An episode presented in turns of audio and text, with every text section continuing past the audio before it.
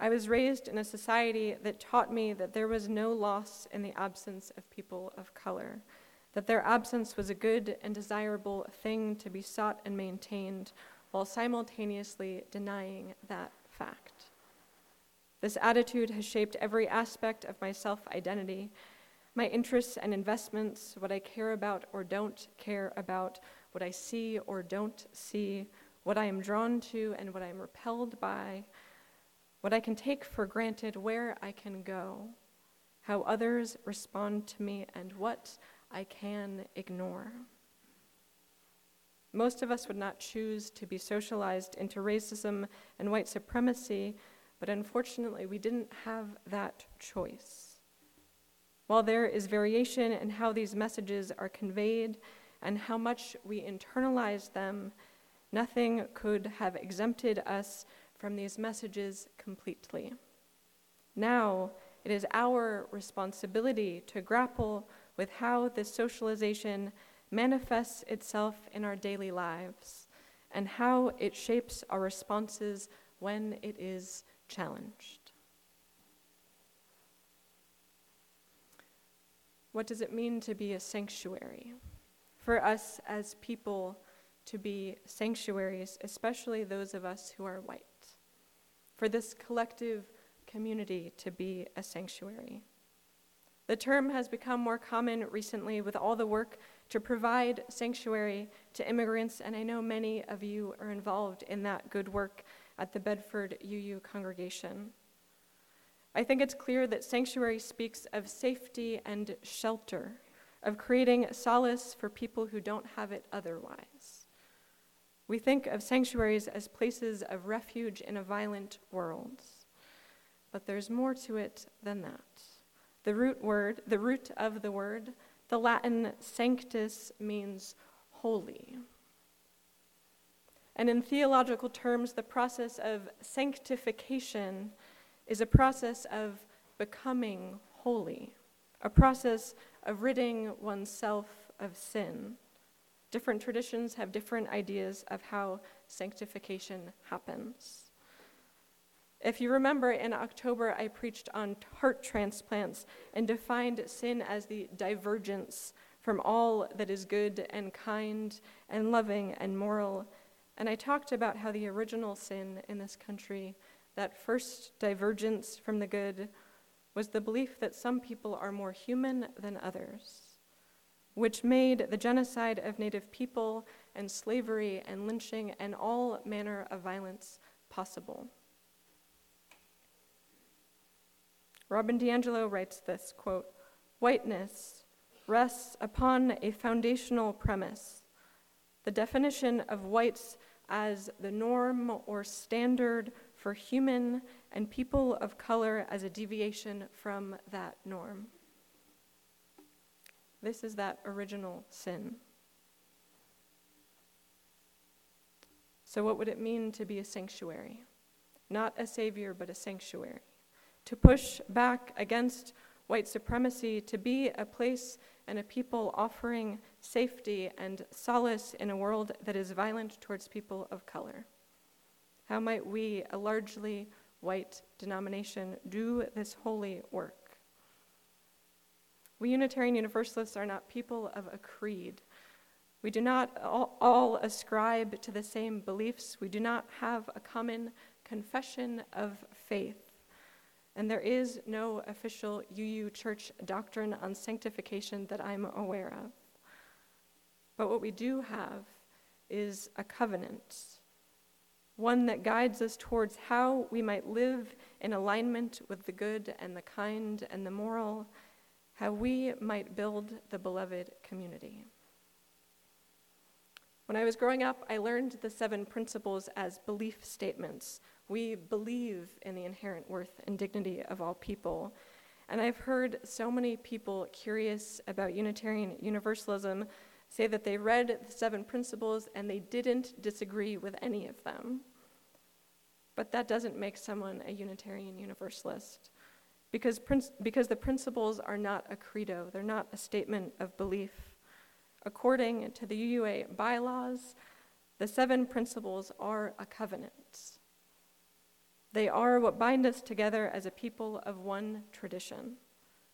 And we are a people committed to this covenant.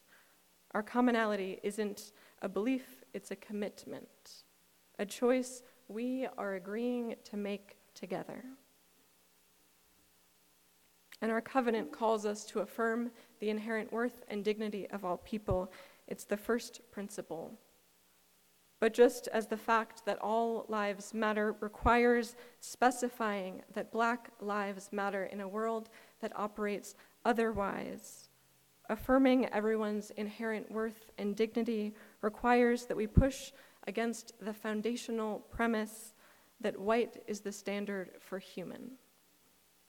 To be a sanctuary is to create safety where it does not otherwise exist. And in the words of Ta-Nehisi Coates, you must always remember that the sociology of racism, the history, the economics, the graphs, the charts, the regressions all land with great violence upon the body. I went to a workshop on youth ministry a couple months ago. Some of our leaders were there with me. And one of the youth group leaders say they have a practice of doing a covenant check-in with their teens. They have everyone close their eyes and they read through each line of their covenant. And as they do this, they have every, everyone rate how well they personally are upholding that part of the covenant by raising their hand and giving a rating between 1 and 5. Then they do the same thing and ask everyone to rate how well they think the group is holding the covenant. It gives the leaders a sense of what they need to work on. There is a movement in our denomination to add an eighth principle. Perhaps you've heard of this. It grew out of Paula Cole Jones's work as the director of racial and social justice in the Mid Atlantic District, and it has the support of Black Lives UU. This is the eighth principle. We covenant to affirm and promote journeying toward spiritual wholeness by working to build a diverse, multicultural, beloved community by our actions that accountably dismantle racism and other oppressions in ourselves and in our institutions. Whether or not this request to add an eighth principle goes into effect to me, it is a collective check in for all of us as UUs, because a request to amend the covenant means that the way we're collectively living it out is missing something important. In describing the origins of the eighth principle, they write, quote, after working with congregations on these issues for over 15 years, Jones realized that, a person can believe they're being a good UU and follow the seven principles without thinking about or dealing with racism and other oppressions at the systemic level. The eighth principle came from a feeling that we need something to renew our commitment to this work, to hold ourselves accountable, and to fulfill the potential of our existing principles. End quote. I wonder what all of this means to you, how it lands in your body, how it feels to consider the way we fall short of our ideals. I can say that I have spent a lot of time grappling, leading up to today's Say Their Names remembrance, with the question of how to preach on racism and white supremacy as a white woman and a minister. It is not lost on me that lynchings often happened after church, often in the name of protecting white women's so called innocence. So I'm wary of any notion that we are the good ones, because white supremacy is the water we all swim in, it's not just the Klan. And the division between good people and bad racist people obscures, as Robin DiAngelo makes clear, that racism is a system, not an event.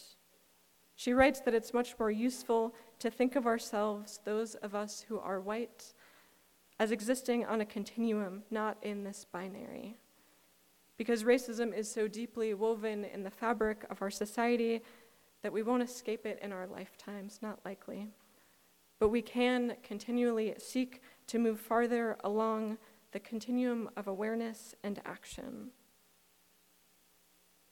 Part of the brilliance, I think, of doing a covenant check in is that it's based on the assumption that we are fallible and human and we will fall short of our ideals, and that neither condemns us nor does it release us from the covenant. We are, after all, universalists. This is no place of damnation. Our task as people of a covenant, one in which we agree to affirm the inherent worth and dignity of all people, our task is in, to increase our capacity to do so, which means checking in with how well we're upholding the covenant, beginning with ourselves, looking at how white supremacy lives in us, and engaging in the hard work of holding ourselves and each other accountable. The existence of the eighth principle is a clear indication that we have work to do around racism and that we are actively engaged in doing that work. As DiAngelo points out, feedback is a positive sign in a relationship.